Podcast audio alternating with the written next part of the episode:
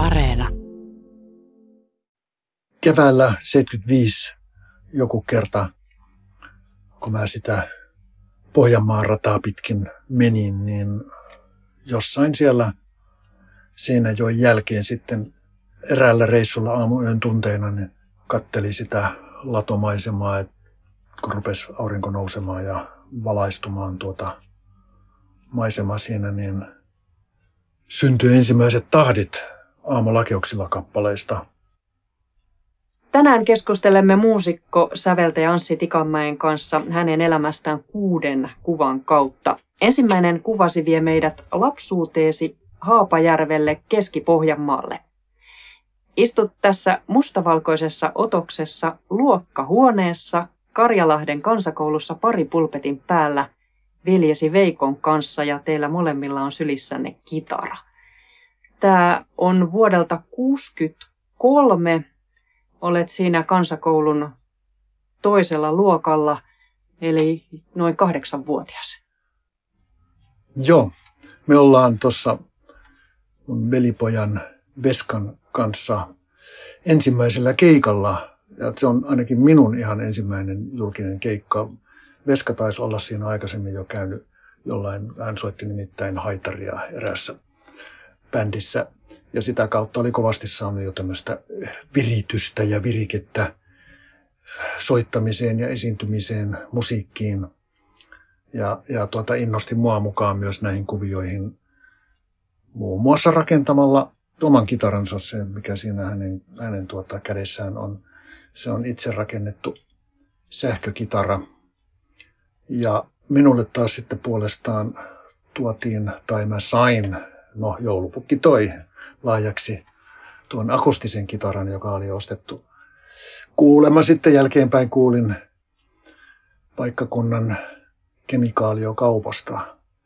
Ja ei ollut mikään kovin kasonen kitara, mutta kyllä sille alkuun pääsi ja Veska viritteli siihenkin mikrofonin.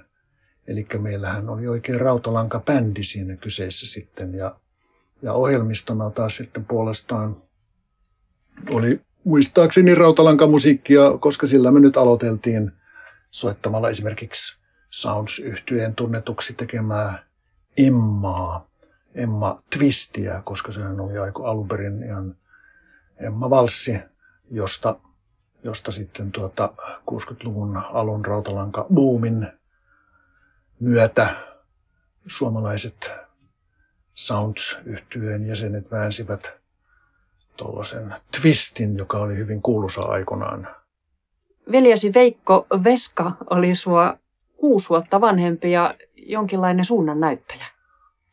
Nimenomaan näin se meni asia, että kyllä mua niin kuin enemmän varmasti olisi huvittanut juoksennella mettässä ja naapurin serkkupoikien kanssa ja tehdä kaikkea muuta, mitä nyt niin kuin lapsuuteen kuuluu, mutta Veska oli tosiaan aika tiukkana visioittensa ja harrastuksensa kanssa, että hän oli tosiaan tämä henkilö, joka pisti mua ihan selvästi niin kuin musiikkimaailmaan sisälle. Ja ei pelkästään kitaranrakennuksen kautta, vaan sitten hän viritteli myös radion Luxemburg-aseman aaltopituudelle. Ja sieltä kuultiin ensimmäiset kunnon rock pop sävelet, Beatlesit, Rolling Stonesit, Donovan muun muassa. Ja, ja sitten ruvettiin opettelemaan muun muassa Donovanin kappaleita, Colors, Catch the Wind ja mitä kaikkia Donovan teki siihen ihan niin kuin 60-luvun alkupuolella ja puolivälin paikkeilla, milloin hän ryhtyi tekemään musiikkia. Mutta todellakin silloin kuunneltiin Radio Luxemburgia kahdeksan kärjessä Veskan tuota, löytäessä nämä kanavat ja nämä ohjelmat radiosta. Ja usein se oli jopa sillä, että me nukuttiin samassa huoneessa talon yläkerrassa ja, ja Veska, muistan tämän, kun hän oli tehnyt semmoisen viritelmän, että, että sai nauhurin. Meillä oli sitten vielä semmoinen sen aikuinen kelanauhuri, Philipsin kelanauhuri, ja hän pystyi niin kuin sängystä, kun meidän piti olla jo nukkumassa ja piti olla hiljaa, mutta hän pystyi tuota, radio oli päällä ja hän pystyi tuota narusta, hän oli virittänyt siis narun sinne nauhuriin, jolla hän sitten nykäsi päälle silloin, kun tuli semmoinen kappale, joka piti ottaa mm, niin kuin nauhalle. Että saatiin sitten opetella siitä, että tällä tavalla niin kuin monet Beatlesin kappaleet esimerkiksi saatiin talteen ja niitä ruvettiin sitten siitä korvakuulolta opettelemaan. Että into säilyi ja jatkui, vaikka, vaikka välillä piti käydä aina mettässäkin juoksentelemassa ja hiihtelemässä sillä mutta ja navetassa tekemässä töitä, lypsämässä lehmiä ja auttamassa äitiä ja, ja isää peltotöissä niin kuin hyvin paljon oli, meillä oli kuitenkin niin kuin maatalo, pienviljelystila, että siellä oli paljon tekemistä ja muutakin, mutta tuo musiikkiharrastus siinä kuitenkin sitten yllättäen pysy ja säily ja jossain vaiheessa myös mäkin ajauduin Aaprevin kanttorin Syrjäniemen Erkin pianotunneille ja, ja niitä jatkui monta vuotta siinä. Pikkuhiljaa se nimenomaan just varmaan Veskan, Veskan ansiosta se bändihommakin siinä kasvoi, että tuo meidän duo kasvoi bändiksi. Siinä naapurin serkkupojat tuli mukaan sitten soittamaan myös kitaraa ja bassokitaraa ja, ja, ja Veska teki bassokitarankin heille ja kaikkea tämmöistä, joka sitten myöhemmin kyllä taas kun Veska lähti Ouluun opiskelemaan nimenomaan matikkaa, teknistä puolta, että sitten hänellä musiikki jäi ihan vaan todella harrastuspuolelle, mutta me muut jatkettiin sitten lukioajan, oli bändi kasassa serkkupoikien kanssa ja, ja, ja se musiikin tekeminen mulla koko ajan vaan lisääntyi ja vahvistui. Ja, ja samaan aikaan myös sitten kotipellot jäivät äh, hautaperän tekoaltaan alle, niin silloin se yhden aikainen kuvitelma siitä, että mä jäisin kotiin, kotitilalle ja minusta tulisi maanviljelijä, se sitten jo täytyi haudata se ajatus ja musiikista tuli entistä tärkeämpi suunta elämässä. Musiikki vei sut mennessään ja se on nähtävissä myös täällä, kun me katsotaan vähän ympärillemme. Kerro, missä tätä haastattelua teemme?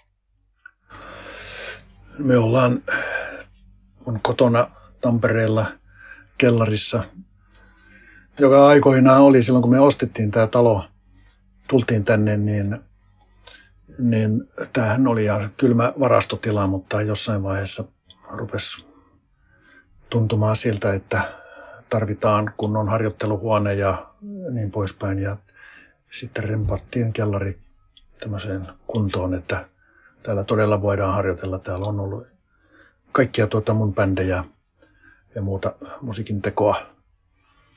Tänne on kertynyt tavaraa ihan sieltä Haapervelta saakka, lapsuudesta saakka itse asiassa noita soittimia on tuota, ja uudempiakin tietenkin kaikkea mahdollista, että ei tämäkään tila kohta enää riitä. On kahdet kolmet rummut ja voi voi sentään. Että tämmöisessä paikassa. Rapia kymmenen vuotta tuon ensimmäisen kuvan jälkeen pääsit opiskelemaan Helsinkiin Sibelius Akatemiaan ja asettuit asumaan Sibelius Akatemian opiskelija-asuntolaan Klavikseen ja siitä on tämä seuraava kuvasi, toinen kuvasi. Joo, siinä on Klaviksen piha ja rakennus. Tämä on ihan jostain 70 viisi kesältä muistaakseni kyllä. Kyllä se silloin oli, tämä on niin kuin semmoista kuvasarjasta, kun oltiin loppukesästä käymässä. Mä en ollut silloin vielä muuttanut takaisin tuohon, eli, eli kesälomat, kesäloma-ajan, ainakin kaksi ekaa kesää mä olin kuitenkin Haapervillä vielä kesätöissä ja, ja, ja niin poispäin, mutta että tuossa 75 kesän lopulla käytiin sen aikuisen bändin kanssa keikalla Helsingissä asti jopa. Ja, siinä yhteydessä tuli otettua tuo kuva. Muutenhan mulla ei ole sieltä opiskeluajoilta niin juuri minkään vertaa kuvia. Niin se on vähän jäänyt semmoiseksi, joko ei ollut kameraa, niin kuin ei muuten ollutkaan omaa kameraa silloin. Ja sitten toisekseen se ei jostain syystä ollut niin tärkeää, eikä silloin ole niin hirveästi otettu kuvia ne asiat, vaan yritettiin painaa mieleen mitä jäi. Juu, eli Klavissella vanhalla viertotiellä Etelä-Haakassa. Siitä tuli neljäksi vuodeksi mun opiskelija boksikämppä paikka, jossa sitten tutustui aika paljon muualta tulleisiin, muualta Suomesta tulleisiin opiskelijakavereihin. Ja ja kellarissa oli semmoinen studiotila tuossa rakennuksessa muun muassa, jossa sitten polkastiin käyntiin muun muassa Ikaros-niminen yhtye, jossa soitti siis mun opiskelukavereita Reijo Karvonen, Esa-Markku Juutilainen. Ja sitten siinä oli myös mukana Peter Lerhe ja Sorvalin Upi. Näiden ihmisten kanssa siinä sitten syntyi aikamoisia kuvioita opiskeluaikaan. Ja ne liittyy aika paljon just tuohon klavikseenkin. Ja myös tuota, merkille pantavaa oli tuon rakennuksen suhteen se, että siinä kämpässä, missä mä sitten asuin kolme viimeistä vuotta 75-78, niin se oli sitten jo tämmöinen oikein niin kuin yksiö, koska muutenhan oli tämmöisiä kahden hengen opiskelijabokseja. Mutta tämä yksiössä, kun mä asuin, niin alempana olevassa kerroksessa asui Petteri Salminen, niminen muusikko. Ja ylempänä asui taas sitten Eero Hämeenniemi, josta mun käsittääkseni on myös tehty tämmöinen kuvasarja terveisiä vaan Eerolle. Petteri Salminen siinä alimmassa kerroksessa hän oli, hän oli piano-opiskelijana, opiskeli pianosoittoa ja tekikin diplomin sitten 80-luvun alkupuolella. Ja Petteri oli siinä mielessä merkittävä tuttavuus mulle. Tutustuttiin jo vuonna 1975 silloin, kun hän tuli Sivikseen. Ja tota, hänen kauttaan mä sitten pääsin tuttavuuksiin muun muassa Juisen Leskisen kanssa, koska Petteri soitti silloin Juisen bändissä ja, ja taispa olla, tai ei tainnut olla, vaan se oli vuonna 77 juhannuksena, kun Petteri kutsui mut käymään kotonaan Ruoveden Kekkosessa ja, ja tuota, samalla reissulla sitten käytiin Rönnin lavalla Orivedellä, Eräjärvellä, missä Petteri Petterillä oli keikka Juisen kanssa, juhannuskeikka, ja mä siellä sitten törmäsin ensimmäistä kertaa Juiseen. Tämmöinen merkittävä paikka ja käännekohtahan se on ollut mun elämässä klavissa. Ja, ja ylipäätään sivikseen pääseminen silloin 74 vuonna. Että silloin nyt loppu viimeistään ajatukset siitä, että mä rupesin maanviljelijäksi – tai menisi jotain muuta opiskelemaan. Kyllä se niin kuin ylioppilasvuonna oli pakko sitten ratkaista, mihinkä, mihinkä lähtee opiskelemaan. Ja siinä kohtaa on tuota, sen aikuinen musiikinopettaja, että oli jopa musiikinopettaja Haaperven yhteiskoulussa, niin hän, hän tuota, Kahilan Yrjö sanoi mulle, että käy nyt yrittämässä ainakin Sibelius Akatemiaa ja preppas mua sen verran, että, että uskalsi lähteä niihin testeihin, jotka testit kyllä, ja pääsykokeet oli kyllä aikamoinen yllätys, kun ei ollut oikeastaan millään tavalla sen, sen kummemmin musiikkia opiskellut kuin näitä Aaronin, Aaronin tuota, pianokouluja ja sen myötä niin kuin et mähän olin lopettanut myös pianotunneilla käymisen jo tuossa lukion alkaessa 15-16-vuotiaana, että siinä tuli monen vuoden tauko vielä sitten ihan puhtaaseen pianonsoittoon, että olin sitten vaan hiplannut sähköurkuja sen jälkeen, niin kyllä tuota, se oli aikamoinen yllätys sitten tämä, että minkälaiset ne testit oli ja kokeet oli. Ja, ja, ja vielä suurempi yllätys oli se, että mä pääsin sinne Sibelius Akatemiaan. Siinä vaiheessa susta oli tarkoitus tulla sitten musiikin opettaja. Juu, eli mä pyrin koulumusiikkiosastolle nimenomaan, että yleinen osasto, jossa olisi ollut solistinen aine, esimerkiksi mulla olisi ollut solistisena aineena piano, niin se oli jo, kuitenkin se verran oli älliä päässä jo siinä kohtaa, että tajus, että eihän mulla nyt semmoisen ole mitään mahkuja. Ei pianismi riittänyt millään siihen, että se oli hädintuskin riitti siihen koulumusiikkiosaston niin kuin pääaineeksi. Kävin sen loppuun saakka ihan auskultointia myöten ja otin sieltä kiitettävän paperit kaikesta, mitä otettavissa oli, jotka nyt sitten on olleet siellä mun työhuoneessa kirjekuoressa siitä lähtien ja sitä ei ole avattu. Siis saman tien kun tämä opiskelut päättyi, niin mä siirryin ihan freelanceriksi muusikkona ja säveltäjänä. Opiskelun loppuvaiheessa toki alkoi säveltäminen mulla parin opettajan kannustamana. Mä en ollut todellakaan niin kuin missään vaiheessa opiskellut säveltämistä. Siinä oli opettajia, jotka kyllä niin kuin kannusti, että rupean nyt toki tekemään omaa musaa, kun mä olin joskus jossain vaiheessa jotain näyttänyt ja esitellyt, että tämmöisiä kappaleita on tässä tullut väsättyä ja pusattua. Ja sitten se itse asiassa joskus 77 vuonna lähti tosissaan, että mä rupesin maisemakuvia Suomesta musiikkia tekemään. Että sai semmoisen, semmoisen niin nimittäjän sille albumille, kun sehän oli siihen maailman aika oli hyvin, hyvin yleistä ja, ja tuota, haluttavaa tehdä soololevyjä, eikö niin?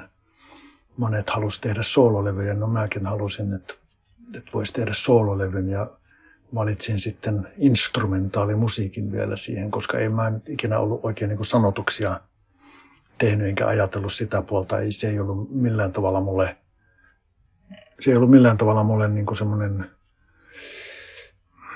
miten nyt sanoisin,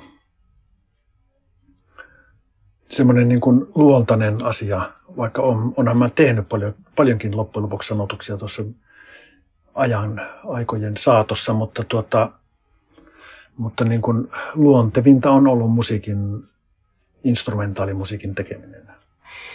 Mistä tuli idea orkesterisarjasta, joka kertoo suomalaisista maisemista? Vähän niin kuin postikortteja olisit lähetellyt.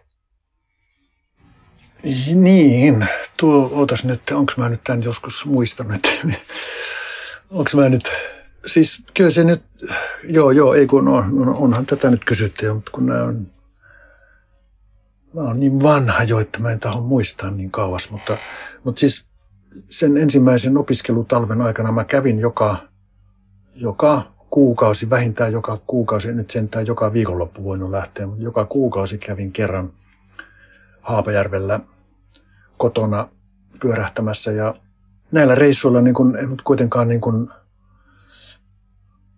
voinut ostaa esimerkiksi makuvaunupaikkaa opiskelijan rahoilla, mutta kuitenkin niin kuin yöjunalla se piti melkein aina taittaa se matka. Ja milloin menin Savon rataa pitkin ja milloin tuota Pohjanmaan rataa pitkin. Ja, ja se oli keväällä 75 joku kerta kun mä sitä Pohjanmaan rataa pitkin menin, niin jossain siellä Seinäjoen jälkeen sitten eräällä reissulla aamuyön tunteina niin katteli sitä latomaisemaa, että kun rupesi aurinko nousemaan ja valaistumaan tuota maisemaa siinä, niin syntyi ensimmäiset tahdit aamulakeuksilla kappaleista.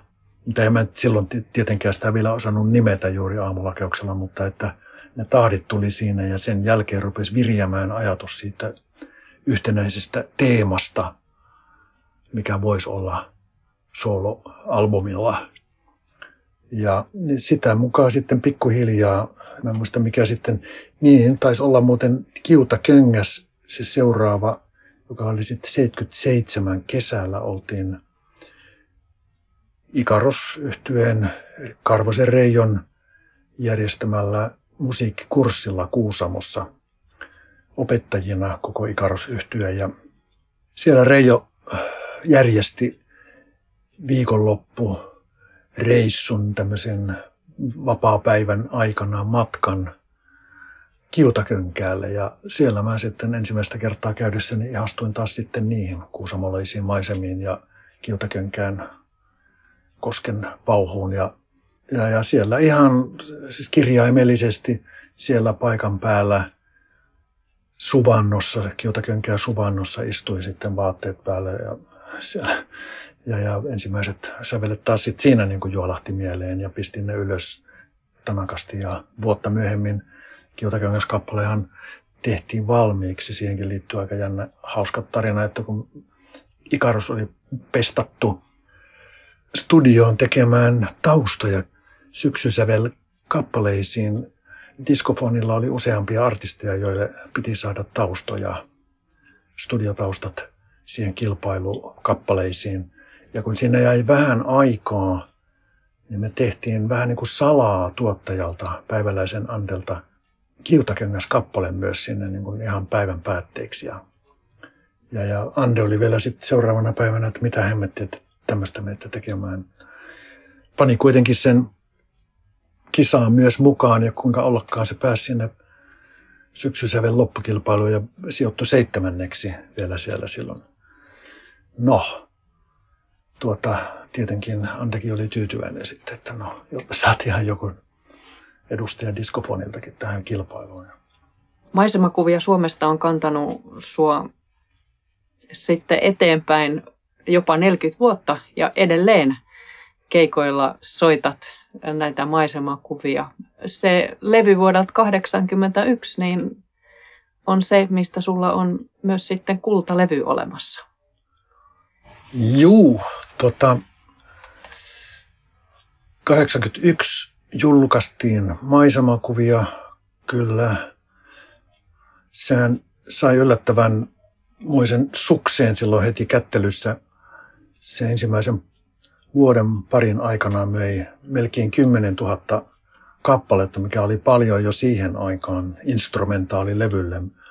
Ja siitä pikkuhiljaa, kun mä niitä laskeskelin, rupesin jossain tuossa 90-luvun puolella laskemaan levymyyntimääriä, niin päästiin siihen tilanteeseen, että 2016 enää noin tuhat kappaletta uupu sitten 25 000, mikä oli sen aikuisen albumin levyn myyntimäärä, joka oikeutti kultalevyyn. Se pantiin vielä sen viimeisen vuoden aikana siinä sitten erilaisten keikkojen ja uudelleen julkaisun myötä menemään kaupaksi ne viimeiset tuhat kappaletta ja 2017 marraskuussa päästiin juhlimaan kultalevyä siitä ja se onkin sitten Suomen ensimmäinen vihteellinen instrumentaali levy, joka on saanut kultaa ja kyllä voi veikata, että viimeiseksi myös jäi. Anssi Tikamäki, sinä valmistuit musiikinopettajaksi Sibelius Akatemiasta, mutta opettajaa sinusta ei tullut. Muusikko, säveltäjä on sen Minä sinut tunnetaan ja me jatkamme kolmanteen kuvaan. Nämä Anssi Tikamäen kuvat on katsottavissa osoitteesta yle.fi kautta kuusi kuvaa ja kolmas kuvasi on vuodelta 1982. Se on selvästi Englannista, tämä on Lontoosta ja tunnistettavasti Lontoosta siksi, että siellä on liikenteessä punaisia kaksikerroksisia busseja. Mutta tämä, mitä tässä lontoolaisella suojatiellä tapahtuu, niin vaatii jo hieman selitystä. Nyt muuten tuota, huomasin kattellessani tuota kuvaa, että tuon täytyy olla peilikuva. En silloin aikoinaan en, en ole huomannut tuota, mutta nythän tämä, nythän tämä niin näyttää, eikö niin? Kato, nuo autothan ajaa oikeita puolta. Eli se onkin peilikuva. Joo, mutta siinä ollaan siis Abbey Road studion edessä sillä kuuluisalla suojatiellä, mitä yli beatles yhtyen marssi, kun heistä otettiin valokuva Abbey Road-albumin kantta varten. Ja tässä kävi nyt sillä viisi, että vuonna 1981 maisemakuvien jälkeen heti, kun maisemakuvat oli ilmestyneet, heti sen jälkeen mä liityin Leskisen pyynnöstä Grand Slam-yhtyeeseen. Mikä siinä? Sehän vaikutti erittäin mielenkiintoiselta ja, ja työtä antavalta projektilta ja eikä se pelkkä projektikaan ollut, vaan kyllähän siinä oltiin todella tiiviisti lähes kymmenen tai kymmenkunta vuotta niin tekemisissä ja musiikkia tehtiin yhdessä, tuotettiin, sovitettiin, soitettiin. Kyllä se oli aika vauhdikasta menoa ja se kyllä alkoi erittäin vauhdikkaasti ja merkittävästi myös tämä, tämä aika, aikajakso. Bändi, joka hädintuskin oli muutaman keikan käynyt tekemässä siinä vuodenvaihteen tietämillä ja vuodenvaihteen jälkeen paiskattiin suoraan Lontooseen kuuluisalle Beatles-studiolle tekemään ensimmäistä levyä. Ja siellähän sitä sitten oltiin ja ihmeteltiin. No sanotaan näin, että se levy ei ollut kovin kasonen sivilisaatio-niminen albumi, koska sinne studiolle tai matkalle lähtiessä ei ollut kuin yksi ainut biisi olemassa.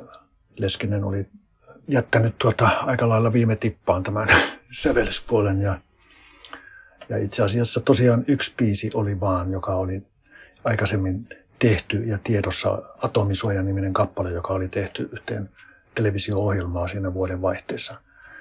Ja loput kappaleet, ne syntyi sitten tuolla tuon kolmen viikon aikana, kun oltiin Lontoossa. Hän siellä niin hotellihuoneessa niitä sitten aina edellisiltana väsäili, teki aihelmia ja, ja, ja sanotuksia ja, ja mä kävin sitten aina aamutuimaan kysymässä, ja sa, saattoi olla, että jopa tuolla Roadin alakerrassa olevassa pubissa, niin siellähän niin kuin kitaralla sitten soitteli ja niin kuin näytti eteen, että minkälaista biisistä voisi olla kyse. Siis voisi olla kyse ja mä sitten otin soinut pienelle paperille ylös siitä ja lähdin sitten sinne ylimpään kerroksen penthouse-studioon ja tekemään sitten jonkun sortin sovitusta siitä ja sitten ruvettiin poikien kanssa harjoittelemaan. Ja kyllä me nyt saatiin se todellakin se levyllinen musiikkia valmiiksi, mutta niin kuin sanottu, ei se kovin, kovin legendaarinen levy ollut muuten kuin tuon tätä paikan, missä se käytiin tekemässä sen paikan takia ja mitä kaikkea siellä muuta tapahtui meille, niin muun muassa sitten tämmöisiä pieniä joutavuuksia jonkun mielestä, että siinä nyt piti lähteä ylittämään katua. No se oli, mä en muista millään tämän valokuvaajan nimeä, joka kävi tekemässä johonkin lehteen. Mä en muista sitäkään, mihin lehteen tuo juttu tuli. Mutta hän pyysi sitten niin jotain, jotain tuota niin erityistä kuvakulmaa ja ei se nyt paljon tarvinnut meidän miettiä, että mikä se on se erityinen kuvakulma. Että, ja erityinen kuvakulma ei tietenkään ole se, että kävellään tuosta tuon suojatie yli niin kuin normaalisti, vaan se piti niin kuin, siihen piti tehdä tuommoinen lihaläjä kesken, kesken kaiken ja häiritä sitä liikennettä sitten. Niin tässä kolmannessa kuvassasi näkyy kasa suomalaisia muusikoita, nimenomaan kasalla.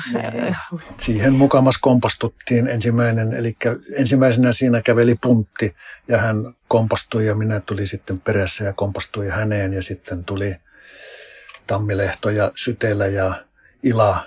Mutta Leskinen, joka tuli viimeisenä, hän jo osasi jo väistää ja käveli tuon lihalajan ohitten ja pääsi toiselle puolen katua vahingoittumattomana Tästä kuvasta on vain ja ainoastaan tunnistettavissa Juise Leskinen, joka kävelee viiden muun muusikon ohi tässä. Juu, kyllähän niin kuin yleisesti ottaen oli aina myötämielinen meidän kaikille tempauksille ja, ja tämmöisille sähläilyille ja ensyklopediakerhoille ja ties millekä tämmöisille, että hän otti ne hyvin mielellään vastaan kaiken tämmöisen ylimääräisen sähläämisen, säätämisen bändin puolelta, mutta tota, katteli kyllä vieressä ihan hymyssä suin vaan sitä touhua. Ihan niin kuin, tavallaan se oli hänelle vähän niin kuin taukoa sitten, kun muut sääti ja sähläs.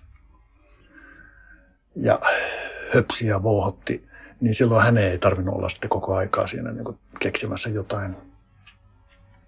Me on päästy muusikko, säveltäjä Anssi Tikamäen kanssa käymään Lontoossa ja seuraava kuva vie meidät Pariisiin, mutta vuosi pysyy samana. 82 olit ensin Juusta Leskinen Grand Slamin kanssa Abbey Road Studioilla tekemässä levyä ja sitten saman vuoden heinäkuussa istut tässä mustavalkoisessa kuvassa Café Le Progressin edustalla ja vieressäsi on näyttelijä Matti Pellonpää. Ketä tai mitä te tässä odotatte? Me, me odotetaan kuvauksien alkamista. Tässä on kysymyksessä arvottomat elokuvan loppukohtaus, jossa Manne, eli Matti Pellonpää Peltsi, saapuu junalta tuota, Care du Nordin asemalta, miten, miten se nyt sitten sanottiinkaan. Hän tulee sieltä ää, tuonne tuota baariin, jossa odottaa Aki Kaurismäki ja hänen hahmonsa oli Ville Alfa. Ja siinä he ottavat sitten niin kuin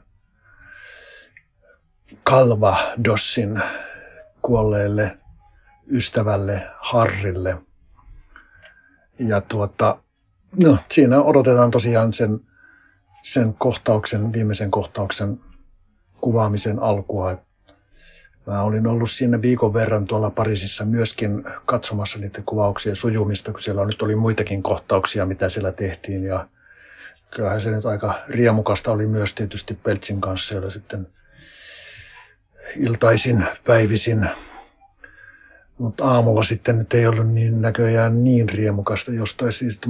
Tai kyllä mä muistan, että siinä meni aika, melko aikaiseen tuo, tuona edellisyönä taas siellä hotellin lobbybaarissa ja sitten, tuota, sitten tultiin kahdeksalta tuonne notkumaan baarin eteen ja odottaa, että milloin kamerat rupeisi käymään. Kyllähän tuossa melko kauan jouduttiin olemaan onneksi.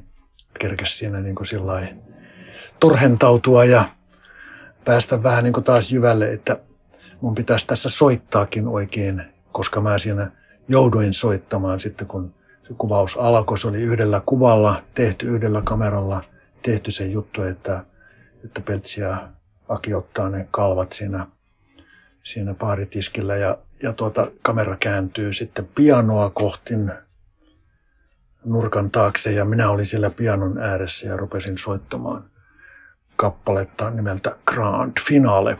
Eli se on sen elokuvan loppukappale, joka tehtiin sitten sillä teknisesti ovelasti, että, että tota, mä aloitin sen siinä pianolla, sillä paikalle tuodulla pianolla, joka oli ihan tämmöinen normaali pystypiano, sentään aika vireessä oleva piano. Ja, ja sitten sen otettiin siellä nauhalle sataprosenttisena ja tuotiin Suomeen ja Finvoxin studiolla Hemmi Risto sitten siirti sen moniraidalle sen alkupätkän siitä kappaleesta ja sitten siihen jatkettiin päälle kokoisella studioorkesterilla, isolla sinfoniaorkesteri, henkisellä studioorkesterilla ja saatiin aikaan tämä lopputekstikappale.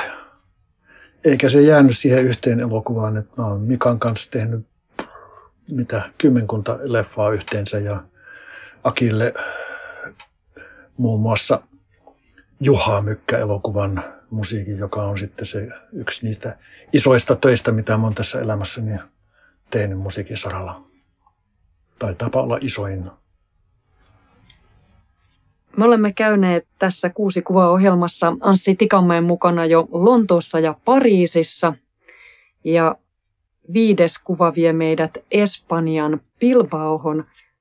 Tässä kuvassa viisi miestä seisoo rivissä nyssäköiden ympäröimänä Bilbaon lentokentällä vuonna 2013. Ja täällä vasemmalla puolella on sun pojat Emil ja Elias Tikonmäki.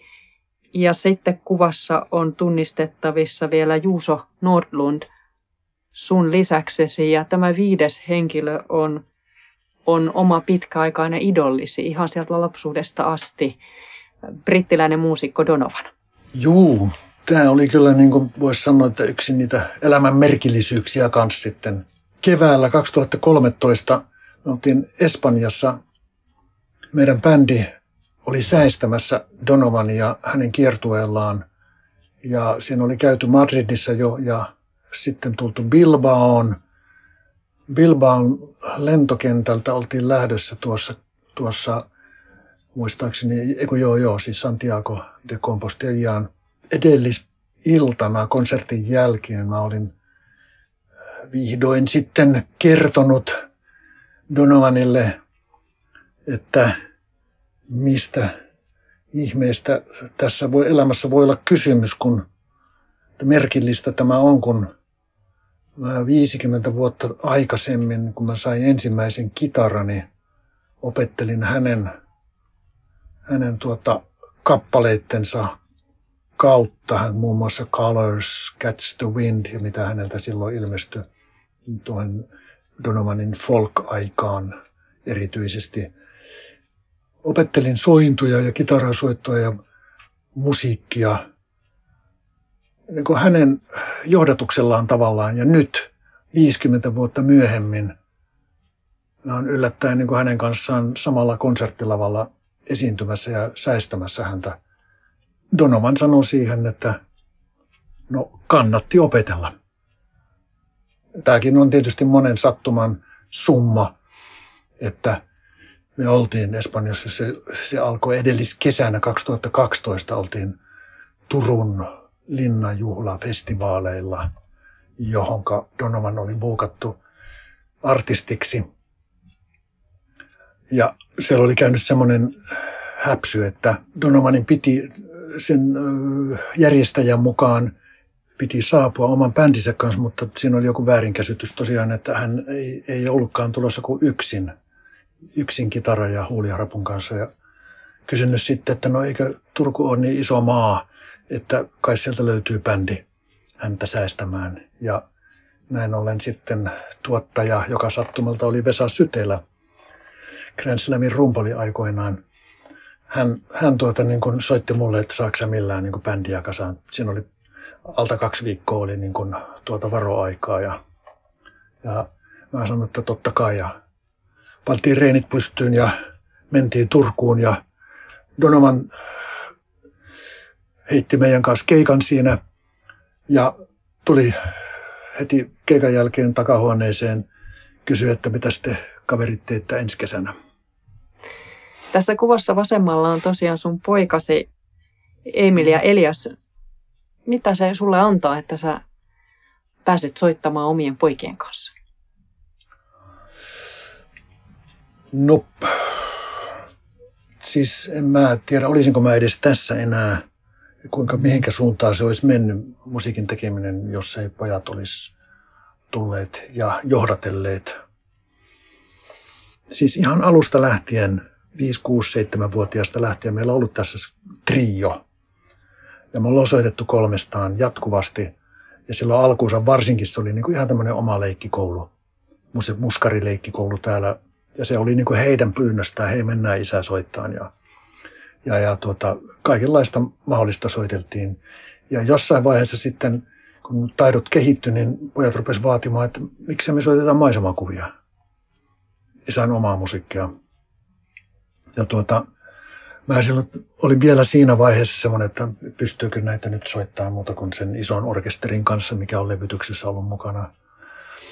Mutta tuota, tulinpahan sitten kokeileeksi ja tajusin, että hetkinen, musiikki on kyllä hyvin fleksiibeli asia. Kyllä sitä voi soittaa pienemmälläkin kokoonpanolla ja näin ollen, kun pojat oli mut opastanut siinä maisemakuvien sovittamisessa niin pienempään formaattiin, niin siitäpä sitten kehittyikin yhtäkkiä orkesteri nimeltä Ato, Anssi Tikanmäen orkesteri, joka nykyään nyt, koska 2002 aloitettiin sillä sitten, mun voisi sanoa virallisesti, soittamaan nimenomaan maisemakuvaa musiikkia ja muuta mun tekemää instrumentaalimusiikkia.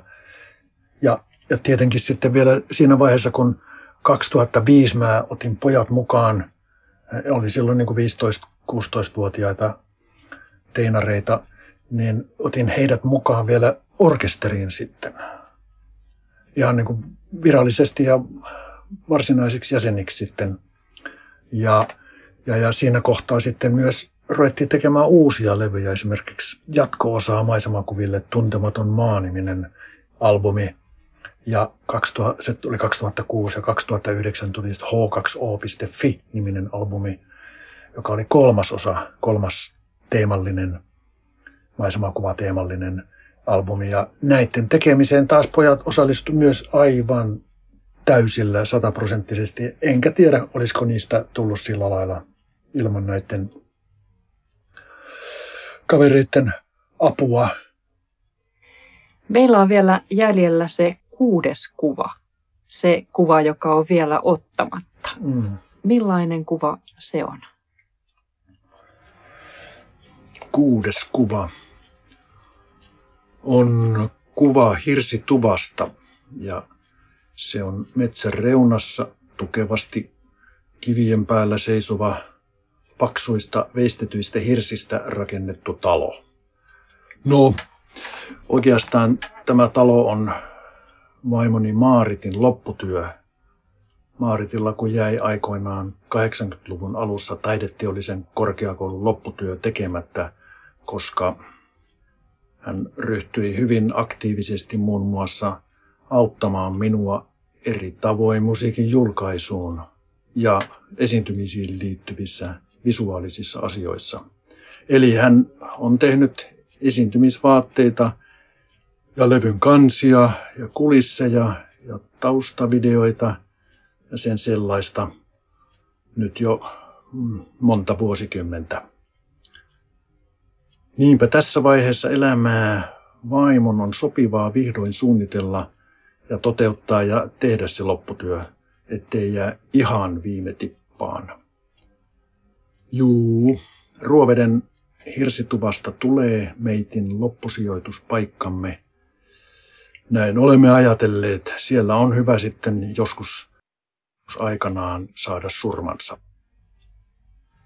Miksi juuri Hirsinen tupa on se sun loppusijoituspaikka? Se on jollain tavalla nostalgiaa toki, mutta ei, ei pelkkää nostalgiaa, vaan kyllä tässä niin kuin on pidempään ollut vähän semmoista, niin kuin näkee, että muutenkin ihmisillä on vähän tämmöistä näköjään haluja tarpeita siirtyä pois näistä ruuhkaisista kaupunkimaisemista. Ja mä uskon, että varmaan aika monella just sellaisella, joka aikaisemmin on asunut maalla, ja vaikka sanotaan lähtöisin ihan maalta, niin kuin, niin kuin todella se mun kotipaikka on ihan metsän keskellä seitsemän kilometrin päässä se, tästä kuntakeskuksesta, niin kyllähän se sillä kans määrittelee sun elämääsi. Ja jossain vaiheessa se pulpahtaa taas sitten pintaan. Ihan niin kuin tämmöistä paluuta maalle tavallaan rauhaan.